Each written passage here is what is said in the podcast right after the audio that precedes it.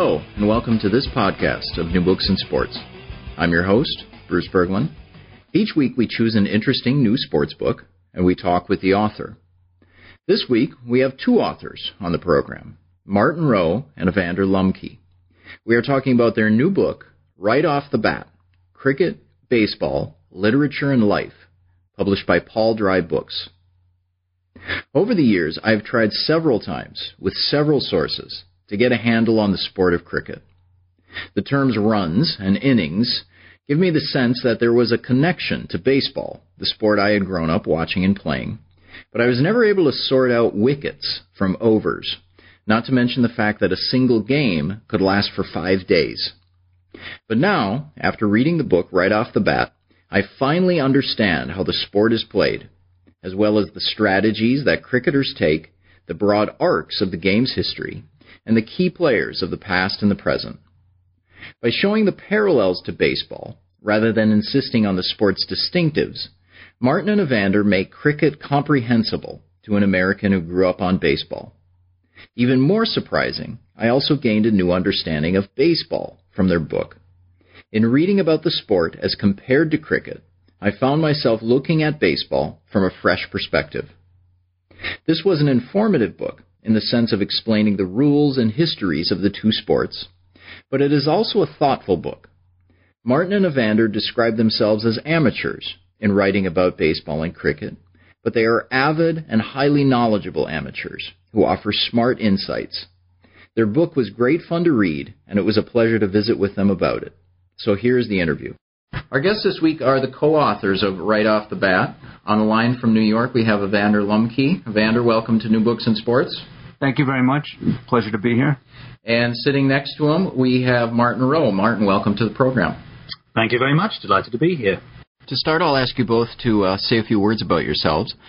In the book, you talk about how you came to be fans of, I guess you could call them your your native sports. So, I'll ask uh, first of all with Evander, how did you come to be a baseball fan? Well, that kind of, um, you know, having grown up in the United States and, and specifically in, in New York, uh, it, was, it was sort of by osmosis. I mean, it, it always seemed to be around. Uh, um, I had some, uh, certainly my, my parents were, were, were big baseball fans. And, um, although my immediate family was, was small, I actually had a, a very large family on, on both sides. And, uh, although this wasn't really a, a, a it wasn't really a unanimous, uh, kind of thing by any stretch, uh, if there were a favorite uh, sport, it, it, it, it would be baseball, and there were a lot of relatives that uh, were sort of into it, and I sort of picked up on it. And I, I think by about the age of five or six, I really started to catch on, and this would have been in the late 1950s or so. Um, and it was during a particular time in New York City when uh, the, the two National League teams, the, the Dodgers and Giants, had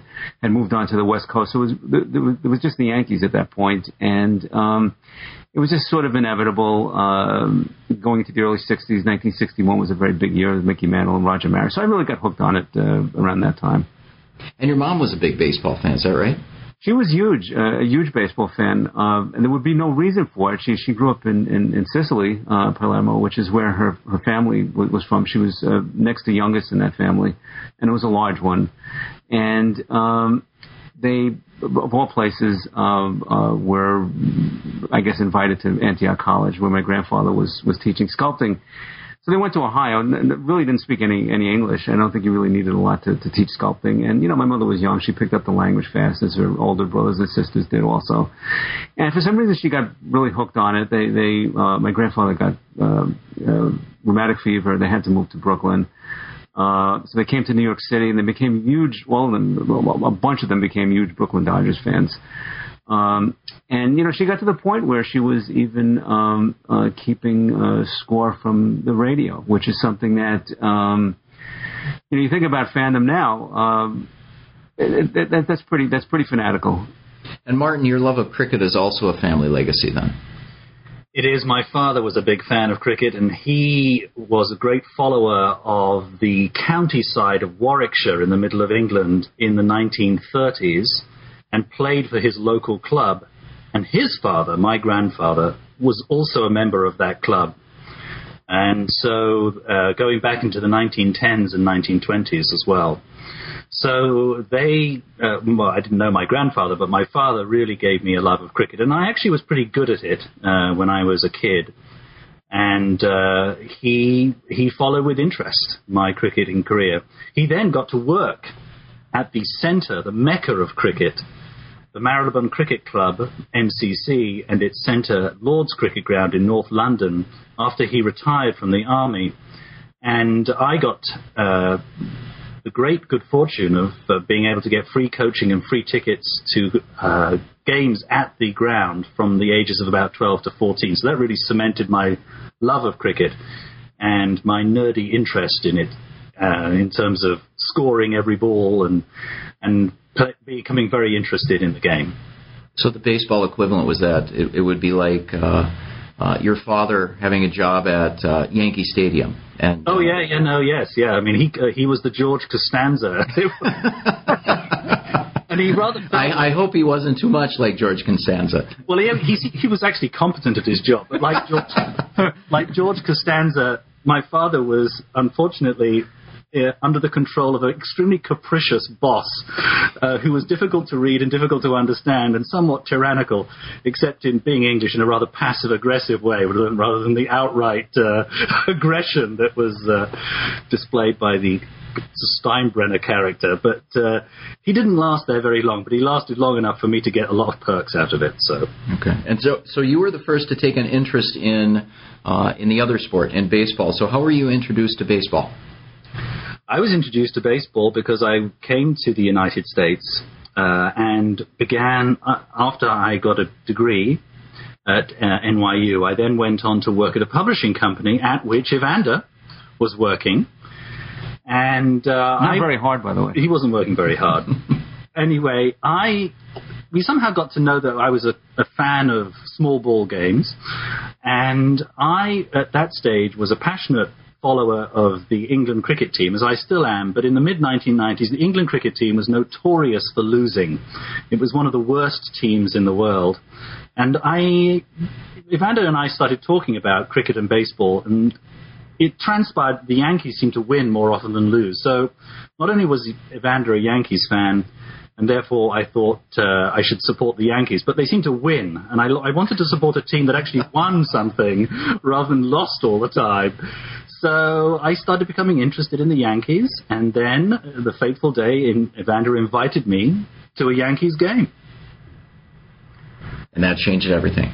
Well, that changed everything because uh, for me, what was so interesting about going to a Yankees game, especially having grown up in England and having a father who worked at Lords, and Lords is many ways the Yankees equivalent because it is the magisterial center of the conscience of cricket in the way that the Yankees are somehow the sort of the gold standard of baseball in that they contain so much of the great characters and the great lore of the game.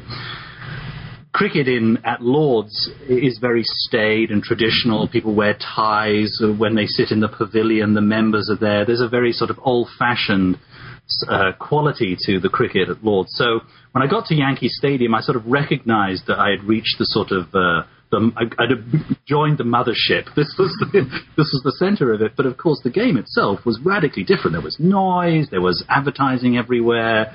There was um, music being played. It felt very commercial, unlike cricket, which was quite quiet and staid. But as we say in the book, the moment the pitcher threw the first pitch and it and it eventually landed with a thud in the mitt of the catcher. Uh, and the guy swung at it and missed, or swung at it and hit. I just knew this was a game that I could completely understand because at heart, both cricket and baseball, and this is the contention of the book, are essentially two very simple games. A guy with a ball is trying to get the ball past the bat, uh, and a guy is trying to hit it.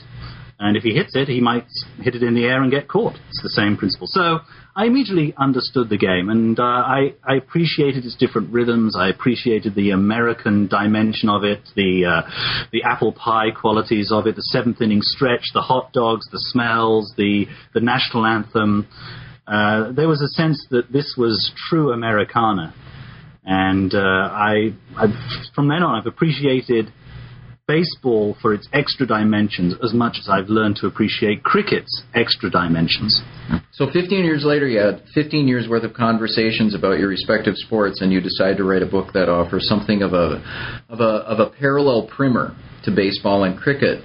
But your explanation of the games in the in the book goes well beyond the action on the field or or the rules of the games. As you say in the introduction, you're more interested in in the narrative arc of the two sports. And this is something that I really enjoyed about the book. It, it was much more like a handbook to the cultures and the histories of baseball and cricket as opposed to just uh, how the games are played. So, could you talk about your aim in, in writing the book? Uh, this is Martin. Well, I felt that uh, given the multitude of ways one can find information these days, especially on the web, there is no need to recite ad nauseam the various different rules and permutations and fielding positions in cricket and shots you can play in cricket and the types of balls that you can deliver in baseball and cricket because you can find all of that kind of information on at length on Wikipedia or many other sites. We do contain a glossary at the back of the book for those people who are interested, but we felt that would be a very boring way to approach the game. We don't want people who are either cricket fans or baseball fans who are trying to learn about the other sport to obsess over rules and the kind of arcane details that immediately puts the other fan off. So what we decided to do, and this was actually more of a, a, factor of the way we are as fans and the way we are as people, because we're both of us interested in literature and storytelling, is to look at the deeper issues behind these games. And so we wanted to reflect not only on the cultural baggage that both games have, and how they have reflected the challenges and opportunities of their societies over the uh, decades, but also to look at some of the metaphysical ideas that are reflected in both games, particularly the idea of time. And so uh, we wanted to really delve into that and explore it in a more interesting way. And I'm glad you said handbook because this is very much the kind of book that if you are not interested in sport at all, uh, the actual mechanics of a game, you can take and appreciate the both games, I think, mm-hmm. for those extra dimensions. So we really wanted to in- broaden the idea of what a sports book was away from this is the rule here and this rule here and this position here and this position there. That wasn't interesting to us. Something else I enjoyed about the book is that it is an introduction to the languages of baseball and cricket. And at the very start of the book, in the first two paragraphs, you have summaries of two games from 2009, the first test in that year's Ashes series between England and Australia, and game four of the World Series between the Yankees and the Phillies. So, in turning to the book now, I want to ask you about language and the importance of understanding the languages of the two sports.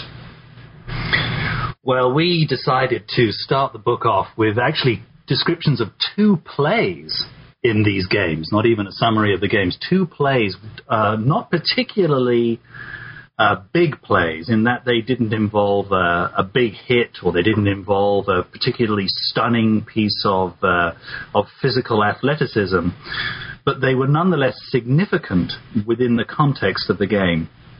But we also decided to throw a curveball at the reader by having two paragraphs that would be chock full of the most obscure and most obscurantist jargon that we could possibly come up with for either for either sport in order to show people exactly what annoys the other fan about the particular sport, which is that baseball and cricket can be very jargon filled, cliquey, and intimidating games to those who don't know anything about the other. And we wanted to do it and then say to the reader, if you've made it through those two paragraphs, congratulations. You may have absolutely no idea what's going in one of them and, be totally clued in to what's happening in the other. You may actually not know both. You may have no idea what's happening in either of those sports, and you may have no interest. But stay with us. We'll explain it all, or more importantly, we'll show you that you don't need to know everything that's going on in terms of that language in order to understand the nature of the book. So in many ways, it was a sort of uh, false beginning, an attempt to put people off at the very beginning under the principle if you can give people the worst bit at the very beginning, then the rest of the book will feel, feel like a breeze. So that was our plan there in particular. So did you have to uh, during the course of the writing? Did you did you check each other in terms of no, don't put that in. The other people won't won't understand it, or they'll get they'll get stuck on it. Yes, we very much uh, gave the uh, what we had written to the other writer. Uh, in other words, I would show Evander what I'd written about cricket, and he would, if he didn't understand what I was saying, then we would, I would revise it. And likewise, I mean, the challenge for both of us is that we both know a lot about our own games, and like the fan that we want to um, characterize as a bore who goes way into the deep end far too quickly. We had to check ourselves from going into the deep end, into the thicket of, of obscure, arcane data and language. So we were very much uh, aware of that issue. We also had an extremely good editor at Paul Dry Books, John Corenswet, who knew a great deal about baseball and was very inquisitive and um, precise editor when it came to both cricket and baseball. So he really helped tidy up our, our language and make sure that we were very precise about what we said in order that it wouldn't be confusing to lots of people. I will say, having been in the United States for so many years, I too was getting confused over the term inning, which is a baseball term, and innings, which is a cricket term. So I too sometimes had to be corrected from my own Americanizations. So uh, we had a, quite a few checks and balances to make sure that we got the terms right. And I have to uh, say that I was at a little bit of a disadvantage uh, in this sense. Uh, Martin knows way more about baseball than I know about uh, about cricket. Um, and I'm glad he brought up uh, our copy editor and our editor's uh, name because the book um, actually went through went through two edits. I mean, we're a couple of publishing types, mm-hmm. and it, we were pretty sure that that what we were submitting to our publisher um, was you know cleaner than a hound's tooth. When in fact we got the first copy edited uh, proof back, and uh, I mean we, we couldn't believe uh, how much stuff uh, either we missed or how much wasn't clear. Uh, to, to that would have been unclear to the fan of one or the other sport, and then uh, so we went through a, a pretty serious uh, rewrite, um, uh, much more than we anticipated. I'll, I'll put it that way, uh, all to the good. And then we went through a, a second um, rewrite. So the, the, the, editing that we received was, was, was, was a huge help. Um, and uh, there were certainly um, I had a lot more questions, I think, for Martin than, than vice versa, because mm. because uh, simply because I, I just didn't have that familiarity with uh, with with uh, cricket. The challenge with these books, like the challenge with so many books uh, along these lines, is you, is what to leave out. Mm-hmm. One could always explain with greater detail. One could always qualify a particular record or stat by saying this, that, or the other. But that's where we felt the most danger lay. So this book will not satisfy the people who belong to SABR necessarily the, for, for baseball research. And I'm sure some of the uh, the boffins who who currently edit Wisden Cricket Cricketer will question some of the analyses of certain cricket games, uh, but that's not who we're trying to write for. We're trying to write for somebody who has more than a nodding acquaintance, but even if they don't have a nodding acquaintance, they can still gain some pleasure out of the, the stories that we tell. So that's our aim there. So I want to stick with this question of, of language, and I want to ask a question that gets beyond the book. And I'll direct it at you, Martin, since you've had to live your life and conduct a career in American English. In learning the language of another sport, uh, certainly, it's possible to gain a working proficiency with that with that sports language. So, for for example, when I finished your book, I was able to go back to that first paragraph that describes that particular play in a cricket match and understand what it said. Uh, but even though I was now proficient in the language of cricket, it's, it's a different step to be fluent or to have a native proficiency in another sports language. And so I'll, I'll ask you first, Martin, is it really possible to gain a, a native knowledge, a native proficiency in the language of another sport? Well, it depends what you want to the language to do. If you want to be able to uh, do more than do the sport equivalent of find a hotel room, mm-hmm. order a meal at a restaurant, talk to the natives, and be able to um, express some metaphysical ideas, then this book will give you will give you that the book will give you more than just elementary ideas. I'm very glad you said that you could understand that first paragraph by the end of the book. That was what we wanted. But what I find so fascinating is that when I get into a, a taxi cab in New York City, when I speak to anybody who is from South Asia, the only thing I have to say to them is what do you think of Sachin Tendulkar? and a whole conversation will open up. Now, they may not have any connection to cricket at all beyond the fact that their father or their mother or they came over uh, from India or Pakistan or Bangladesh, uh, or they may be from of uh, West Indian origin and maybe uh, South Asian origin in the West Indies or Afro Caribbean origin. But they will they will know who that person is and they will have a sense of him as this cricketer beyond a cricketer. So, in some ways, even though they don't necessarily play the game, even though they don't really know how the game works, they will have a feeling of him as this extraordinary and astonishing athlete who has been playing the game at the very highest levels for over 20 years. So, in that regard, the notion of a native fan is being extended as more and more people come to the United States from South Asia and the Caribbean, where the connection is no longer with England, but with, with this multinational game that is called cricket and that is now extending itself throughout America's cities. So uh, this may be a rather elaborate way of asking, answering the question. My response would be, I absolutely anticipate that Americans will soon begin to have a nodding acquaintance, more than a nodding acquaintance with cricket. The question is, what do we mean by Americans? And that's one of the questions we've always, we've asked in, we've been really addressing in this book, which is baseball is not an American sport, just as cricket is not an English sport. It is now a multinational sport played by many, many different peoples coming from all over the world to play it in many different places. So, on returning to the book, you, you structured the book with apologies to cricket in, in nine chapters, or innings as you call them, but you do follow the cricketing practice of adding intervals throughout the book. And you typically have two of these intervals in each chapter, and, and these are very nice diversions. I enjoyed them a lot into into a particular topic or a mini biography or an account of some episode in one of the sports histories.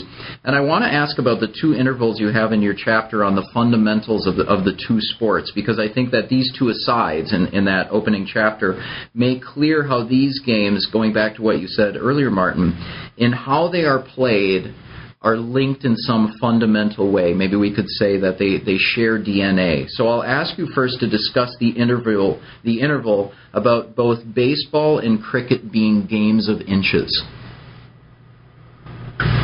Well, you know, that's, the, the game of inches is, is sort of the, uh, uh, the just to take the baseball side of it only, the, the baseball cliche. And um, you know, what is what is it? What does it mean exactly? Well, uh, the ball that uh, lands foul by an inch uh, is the difference between a bases clearing double and a strike. Uh, no, nothing's happened there.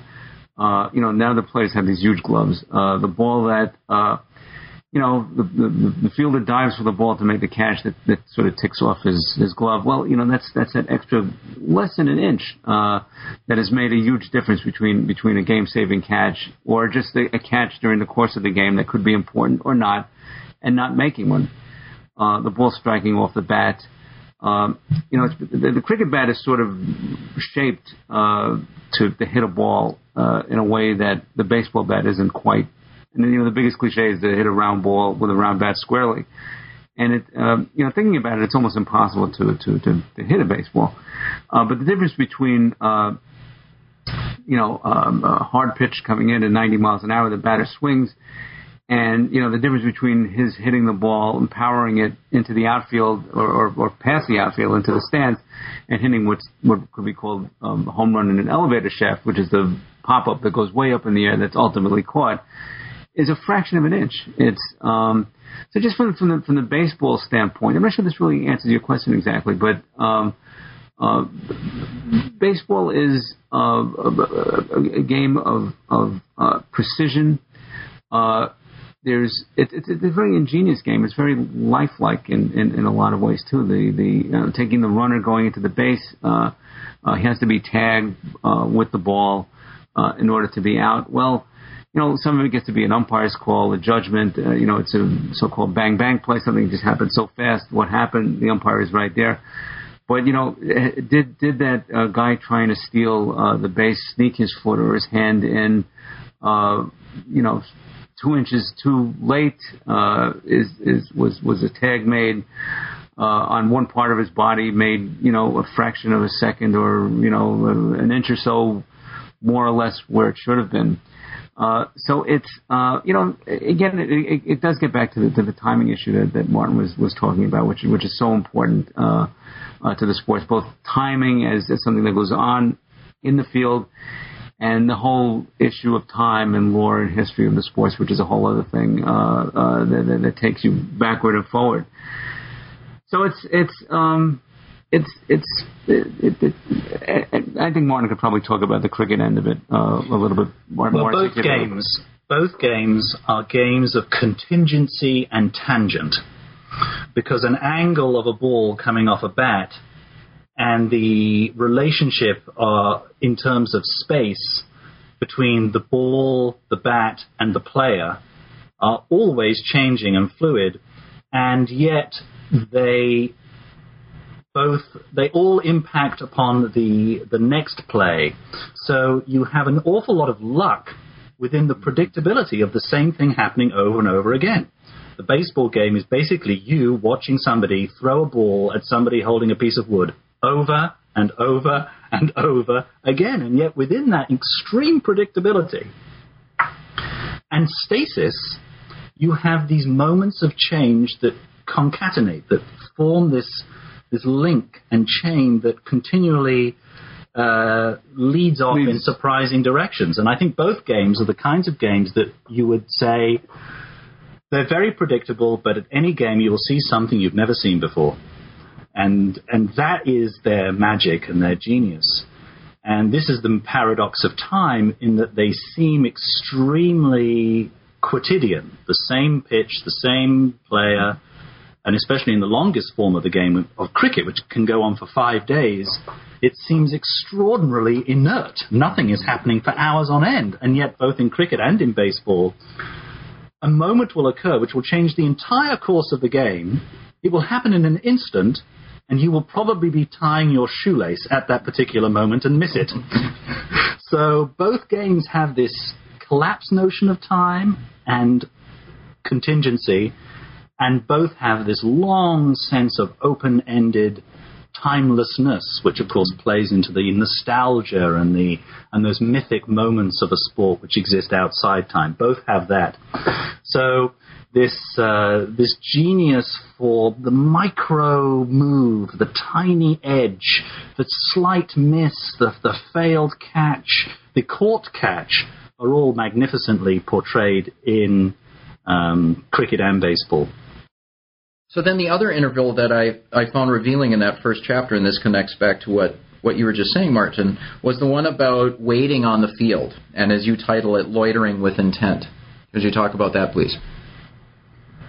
Well, like in, in baseball and cricket, there's an awful lot of time where nothing appears to be happening.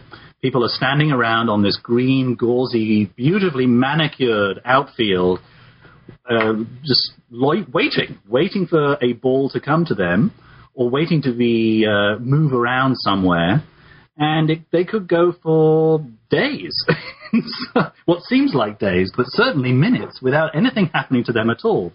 But the great genius of both games is that the moment one assumes that they will never see the ball if you're a player, of course the ball will fly its way towards you you will be under enormous pressure to catch that ball or field that ball and throw it back to a base uh, in baseball terms or to the, uh, the wickets in cricket terms. And upon that play may hang the entire game. So here again, you have this, this strange tension unlike in foot, uh, soccer, where where you know you're running around, and it's likely that in every play you're going to be continually moving, and the fluidity of the point is the game, and this is the case with other games as well. Baseball and cricket has a lot of stasis and then sudden movement. But that's in the outfield. In the infield, of course, or uh, around the, the, pitch, which is uh, what is the cricket area, there's a ton of activity that takes place. And that, that activity in baseball and cricket can be extremely frenetic and involve an awful lot of mistakes, which is half the fun. People failing to make base, people uh, in, in baseball terms, in cricket, people what is called running each other out, not reaching base or the wicket in time. But in the outfield, you have these sudden moments of panic. And I, having been a cricketer my time, and you know, you're right out there, and you're it's a lovely sunny day, and it's and you know an attractive woman is walking by, and you're thinking, what a glorious way to play this noble sport, and you're scuffing the outfield with your shoes, and then suddenly a yell goes out, and there is a red sphere coming at you at great speed, and you have to catch it. Uh, there, there is that delicious quality of uh, you can never rest uh, you can never relax, even though the game is all about, one would think, the joys of a long summer day. So that was the kind of thing we were trying to talk about there. The, uh, the strange flaccidity of the game and then this extraordinary tension that occurs. And that's I, I coach nine and ten year olds in baseball, and that is the uh, the greatest challenge, and uh, anyone who's ever been to a little league baseball game, well, th- their picture of little league are, are kids out in the outfield looking through their gloves, picking the grass, watching the game on the other field, and, and as you said, Martin, then suddenly there's uh, a ball hit to the outfield, this this shout that goes up from the bench and from the stands, and and uh, this kid is caught off guard and has to make this sudden play that will that will turn the game. So um, I, I, I like this this uh, discussion of time you have, and I want to turn to that. So this is in in the fourth chapter, the fourth inning of the book, and this was really a rich chapter I found in in discussing the various ways in which our sense of time enters into the way we play and watch both cricket and, and baseball. And uh, Martin, at the beginning of that chapter, you describe an episode from when you were playing cricket. So could you start us off by, by telling us what happened? Well, what I uh, this was uh, when I was at university many years ago, and I was playing a game against whom I do not remember, on which ground I do not remember, in which year I do not remember. All I know is that it was a nice sunny day, and at one point during the game, a ball came towards me. It bounced on the pitch, as it most often does in cricket, came up to about my midriff, and I steered the ball with the bat through an area of the cricket field known as the covers and the ball kept on moving and it kept on moving fast and kept on moving further and further away from the fielder. So whereas I had previously thought I might run two runs, which might be the equivalent of getting to second base in baseball, the ball kept on speeding away. And so that I could run the full length of it and get a, what's called a boundary of four runs. And so for me, that was the quintessential example of timing. And timing in both cricket and baseball is key because, as, as Evander said, and this is one of the things I really appreciate about baseball, it is extremely hard to hit a baseball with a baseball bat. Unlike cricket, which has a flat bat and a wide surface that allows you to hit the ball fairly easily, maybe not fairly well, but fairly easily, that round bat makes it extremely hard to hit the ball directly back and it makes foul offs and all those kinds of things very much uh, easier to accomplish. Um, and so that sense of hitting the ball at exactly the right moment of its trajectory, in exactly the right part of the bat to get the maximum sweetness of the, the depth of the wood behind the bat, so that the ball goes at exactly the right area that you've guided it to with your use of your hands and the use of your arms. That is the essence of both sports. And for us, for me, that memory extends way beyond any quotidian fact of chronological memory. And by holding that shot in the memory and retaining it after 25 years, including the sensory experience of uh, hitting that ball and the smell of the grass and the sense of that day, is what we call in the book the kairos moment, from the Greek word for a timeless moment, a moment out of time, as opposed to chronos, the chronological time, which is associated with remembering days and events and places. So this is what we talk about in cricket, those moments out of time that are contained within memory. And Evander, do you have examples of that from from uh, from baseball? Of uh, you also use this term, the spots of time uh, that stand out, as opposed to uh, remembering scores, remembering the entire length of a game. Instead, there are moments that stand out for you. Absolutely. I mean, um, you know, there's always the, the, the parallel uh, experience that anyone who's played baseball has, or, or some of its equivalents in, in, in the urban game of stickball, mm-hmm. of of just having that, that, that one time or the two times where you've just just really just just hit the ball just right, and it just went, you know, farther and uh, more sweetly than than any other time you could have imagined. And, you know, I think that that um, you know certainly baseball players themselves have uh, you know if you've watched them, these are the, the major league guys, the, the the professionals. Usually the stars are the ones who are interviewed later on. Uh, their memories of uh, of very. I mean, these guys play in, in some cases thousands of games. I mean, I don't know how tens of thousands of innings. They can remember very precisely what pitcher, uh, who was pitching, who threw what, uh, and how they hit it, and uh, they, it's it's not just uh, one or two moments with uh, with, with these players, but uh, these are these are very very vivid memories uh, for, for them. These are uh, uh, sometimes life transforming experiences, and um, you know, it's it's. Uh, it, I think this is one of the things that that that that, that makes uh, cricket and baseball that, that make cricket and baseball uh, so you know incredibly um, lifelike.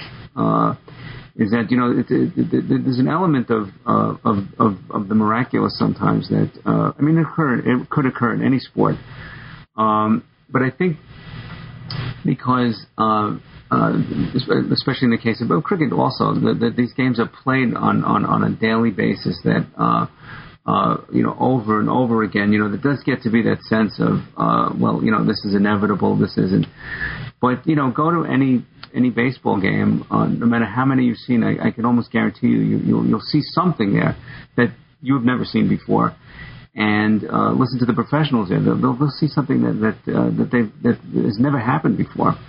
So it's um, you know, the, the, the, time, the spots of time. Uh, um, it, these are, are, are in, in some unique, in, in some way unique uh, to both baseball and cricket.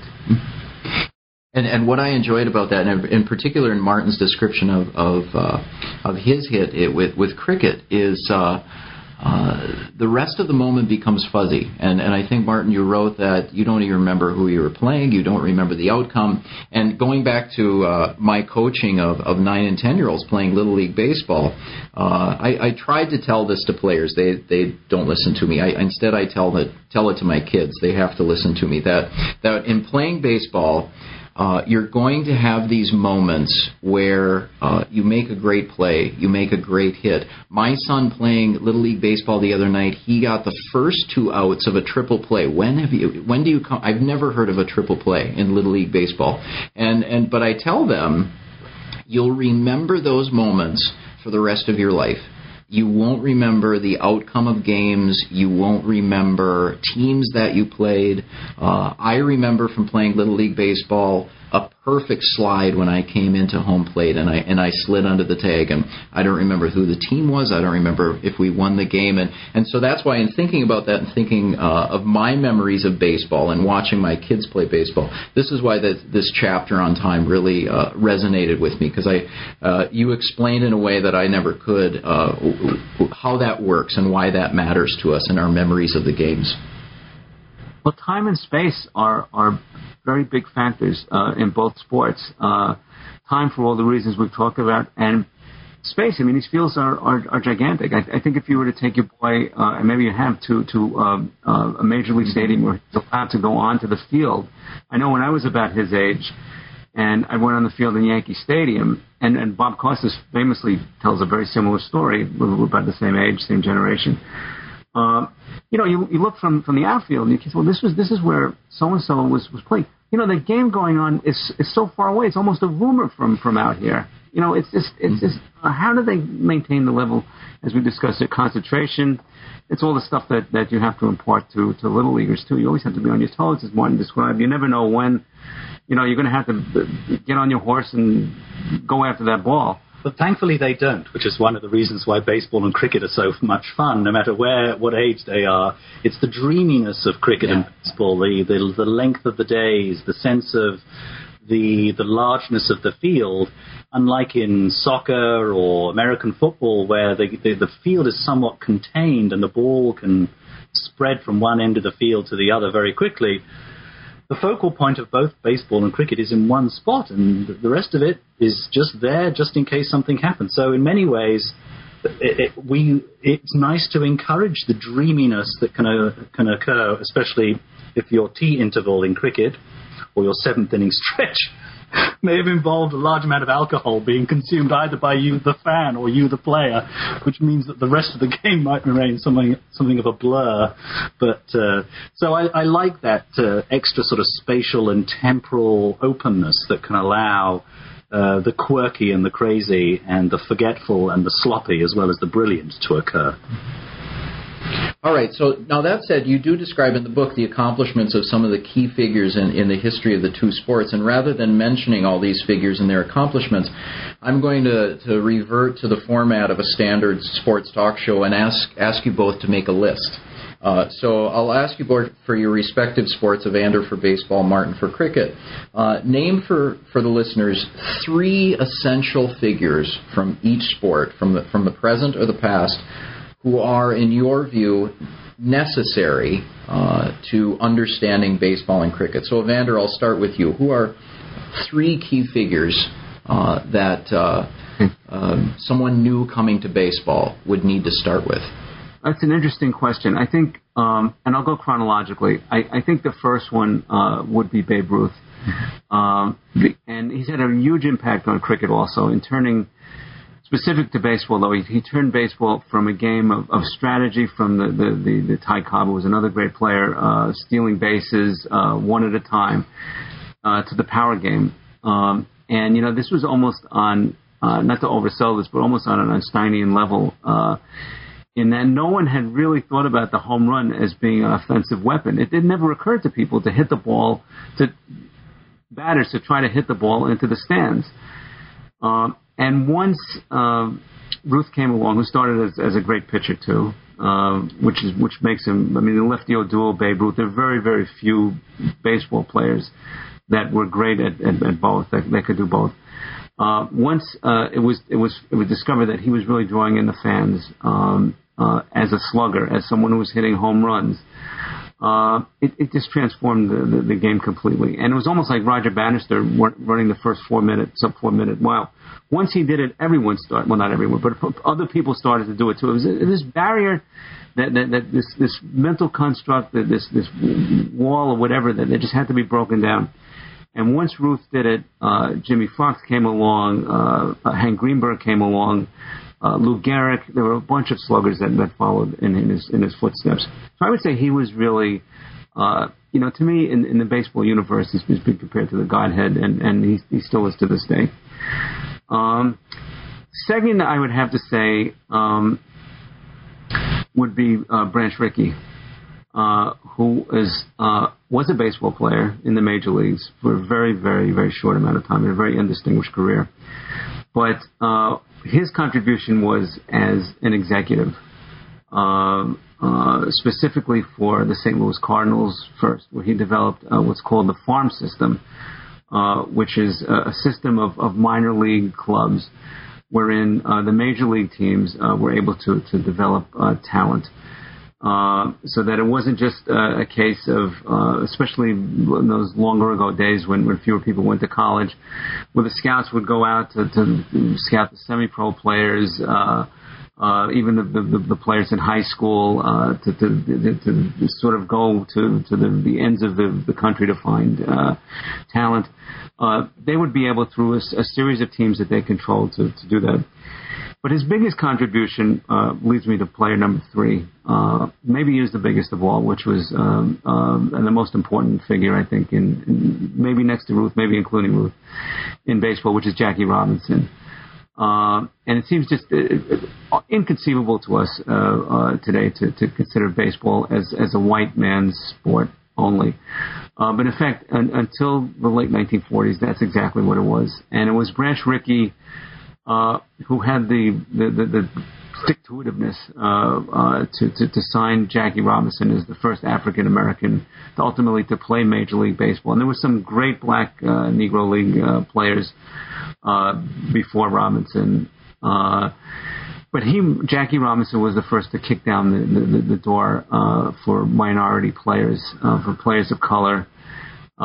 And I think that what, what he had to endure, uh, uh, not just from from from uh, fans, but from opposing teams and even his own teammates, um, uh, makes him um, a, a, transcendent figure. And he's to this day the only the only player whose number, which is number 42, has been retired throughout all of baseball. No one else.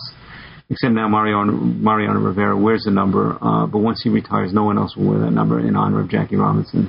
So I, those those are the three.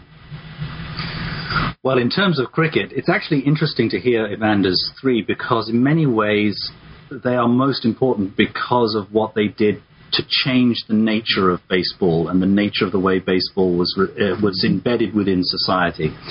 And my three cricketers are somewhat similar. The first cricketer is W.G. Grace, who was, I think, you can fairly easily call him the Ty Cobb of cricket, in that he was the one who took a 19th century game and turned it into a 20th century professional sport.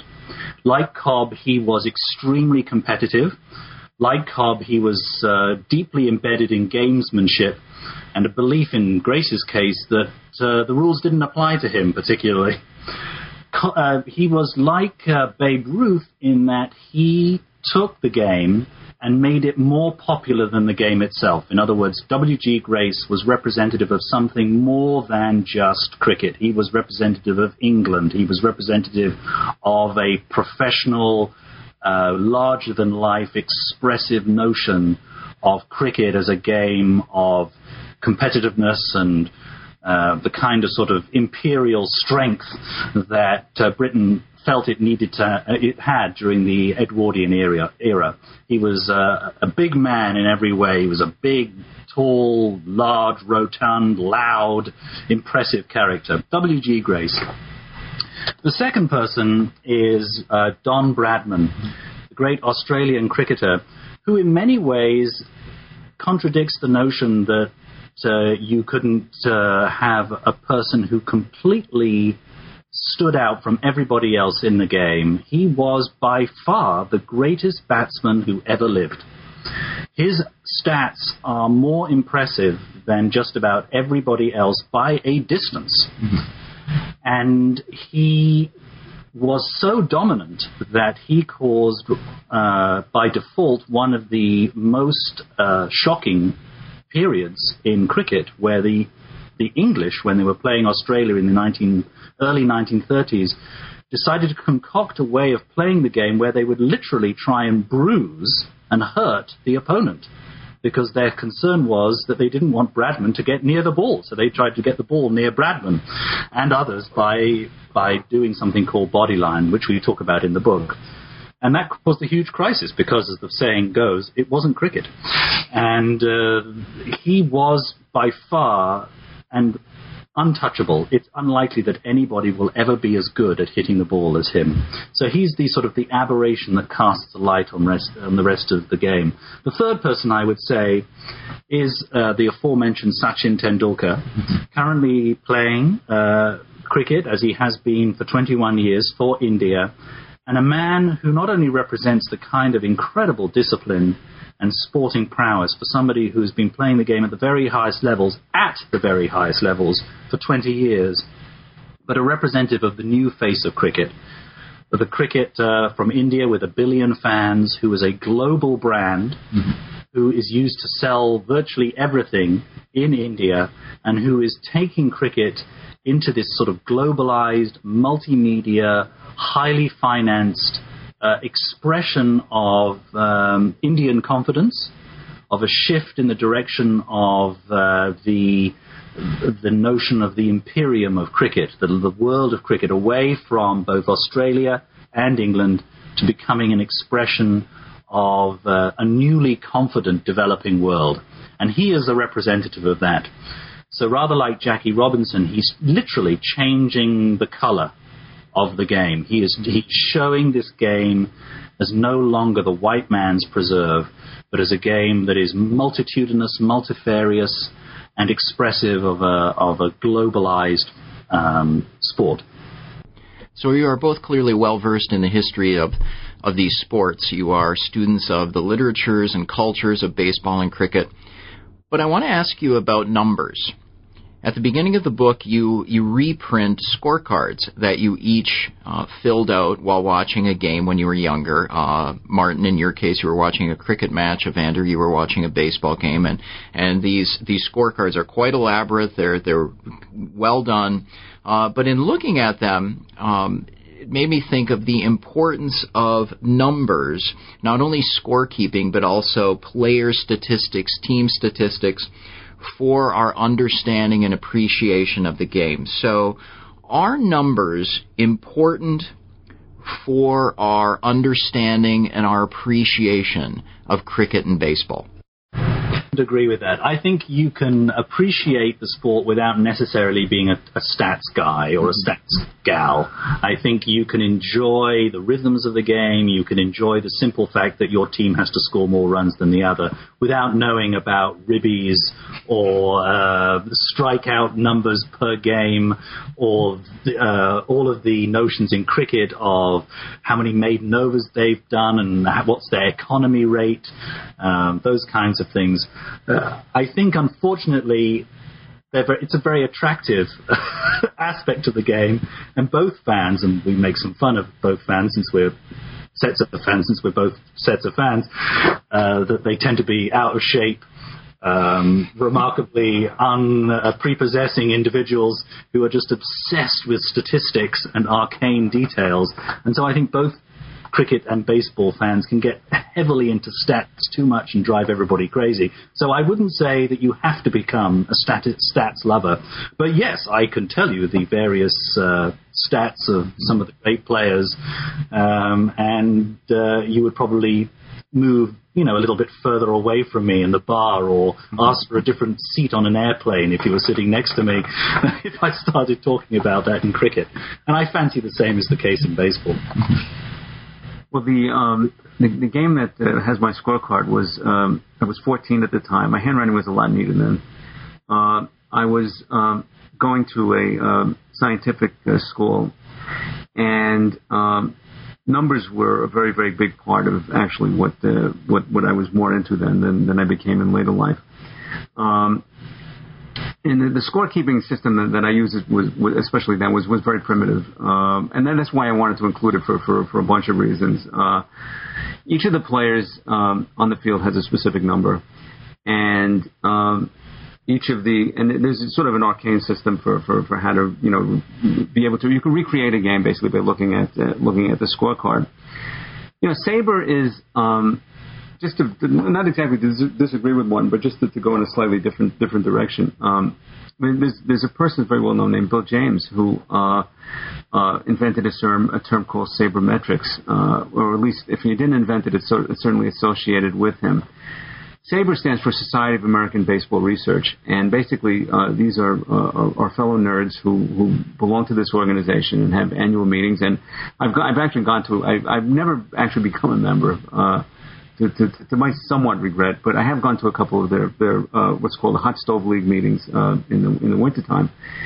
And um, they, they do tend to be very, very statistic oriented. Uh, uh, however, now agreeing with Martin, uh, the, the speakers, uh, uh, you know, vary from from former uh, from from professional uh, sports writers to uh, former players to, to current players, and um, the the thing that the, the juice that really gets does get I have to admit that does get the fans going is was when they hear you know such and such a pitcher. Um, I happen to know one uh, who played the, you know in the 1950s. Um, won 50 games in the major leagues.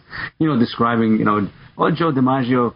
You know, he hit a ball off me. You know, they're still looking for it. You know, Ted Ted Williams. Ted Williams. I can never get this guy out. And of course, that's that's the thing that really that really gets the fans going. So, uh, yeah, I, I have to. The, the numbers are important, uh, uh, but I, I guess I guess uh, I'm coming around a little bit more, maybe to Martin's point. Well, well, let me just let me revise what I said there because I think what what you were looking at with those scorecards is a facet of baseball and cricket that I can appreciate. Is that each game, as represented by a dot on the page or a, or a notation in the scorecard, is representative of the fact that you are co-creating the memory as mm-hmm. it goes along, and you are in some ways engaged in a creative act by taking a, making a, a diagrammatic shape of your experience that day, or in the case of the, the that inning uh, over a couple of days in the cricket case. And I think in some ways, being writers and publishers, uh, just like Anne, Anne Lamott has a book Bird by Bird. When somebody asked, "What do you? How do you write?" You do it bit by bit. You don't think of the entirety of the goal that you have to face out. You have to do it sentence by sentence, word by word. In the same way, the sport and the, the both games, the games and the con- contests that you're looking at, develop ball by ball by ball and take shape and grow as a narrative into something very surprising that you would never have predicted at the beginning. And, and, gain their depth through that way. So, in that regard, the numbers, the accretion of detail and data as they occur over the shape of the game, are another form of narrative structure as well as words and memory. Mm-hmm. So, keeping score is literally a way of accounting and recounting the day, uh, recounting and, and telling the story of what's happening. So, for me, in that regard, numbers I can see are the sort of building blocks of the memory of the day through scorecards, just as, as well as the memories of the uh, the guy who couldn't find the ball that was hit by Mickey Mantle, that kind of thing. And I wonder if it's more if the numbers. Uh, my question came from thinking of how I was formed as a baseball fan, and uh, Evander, maybe you had a similar experience as a baseball fan in that uh, when you're nine and ten years old, you're not really uh, aware of these larger issues of time and, and narrative and so forth. What I was aware of was, was what was on the back of a baseball card, and uh, uh, you know I could recite batting averages and home runs and statistics for for my favorite players, and I, I had memorized the uh, the lists of uh, all of the the winners of the MVP awards in the National League and the American League, and that that became kind of the foundation of my of my baseball knowledge, and and then now I've moved on to uh, I would agree with you, Martin. This this greater interest in uh, uh, the narrative of the game and, and the culture of the game. So uh, so in thinking about what you said, and it's noteworthy that both of your scorecards are from when you were younger, uh, mm-hmm. when you were forming your interest in the game. I'm, I'm wondering how much uh, more important or how key that uh, tapping into the, the statistical side and the numbers side of the game, how important that is in informing our our understanding of the game and being fans. Well, one of the um, when I started uh, talking about the statistics that were always on the baseball cards, which all the, the, the as as you know, all the baseball card, all the baseball fans started out as kids collecting. You know, I would go to my father and say, "Well, what is this? Uh, mm-hmm. OBP? What is PCT? What is uh, AVG? What was RBI? What HR? You know, all of that stuff." what do they they mean? Of course, he had to explain. Okay, you, you read down. They, they stand for these are words. They're, they're, they're abbreviations for words. Okay, and then okay the the, the, the numbers that, that follow from from there. Yeah, I have to say that um, my, my experiences were, were very similar in, in, in many ways as as a as a fan, not as somebody playing, but as a fan. And I, I you know, I, I guess fandom kind of came before playing. Uh, I hadn't really thought about it that much, but I guess I was I was just only watching it. As far back as I can remember, five or six, uh, before I was really playing it. It was certainly not well. Um, it was the, the, the statistics were were grabbing me, and um, they're you know they're, they're important. I mean, um, you know, go to a SABR meeting and. Uh, you know, say, well, 1941, you know, Ted Williams batted 405. That is a chorus of voice 406. Like, what, what, what, what? Babe Ruth had 713, 714. What's the matter with him? 714 home runs. Uh, the statistics, yes, they are very important. And I think in a way that they, they, you know, over different eras, they become an objective measure of uh, players, not just within their their respective eras, but but overall you know, within within the, the, the history of, of, of, of, the entire sport. Uh, I mean, there's certain there are certain records that, that, that seem, and, and, I never thought in my lifetime I'd see someone break a consecutive game scoring record, that uh, consecutive game playing record that, that Lou Gehrig held for a long time until Cal Ripken did. I thought that was a pretty unbreakable record, but it was broken, and that's that, that's amazing. 2,164 games that that, that, that Lou Gehrig played in a row was surpassed amazingly. Uh, but some numbers do stand out. Uh, 56, Joe DiMaggio's hitting speed. 60, Babe Ruth's home runs in a season. 61, Roger Maris uh, beating Babe Ruth. As I said, 406. Um, th- th- there's a certain approach to baseball, and, and I'm sure cricket also, uh, uh, whereby this the numbers become as real and as tangible as what you're actually seeing.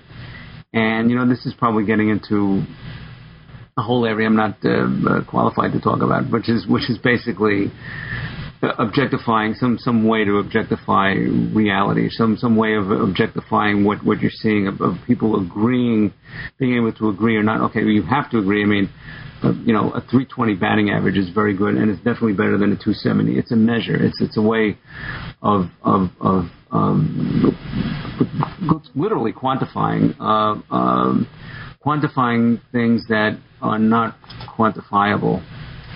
So they, they, they are they are important. Uh, well, I would say probably my interest in scoring was probably a way that I had, and I think this is true of many kids uh, as they reach 9, 10, 11, 12, of organizing the information that is coming towards them. It's a way of collecting things, it's a way of gathering it and, and turning it into something three dimensional experiences and memories and interests.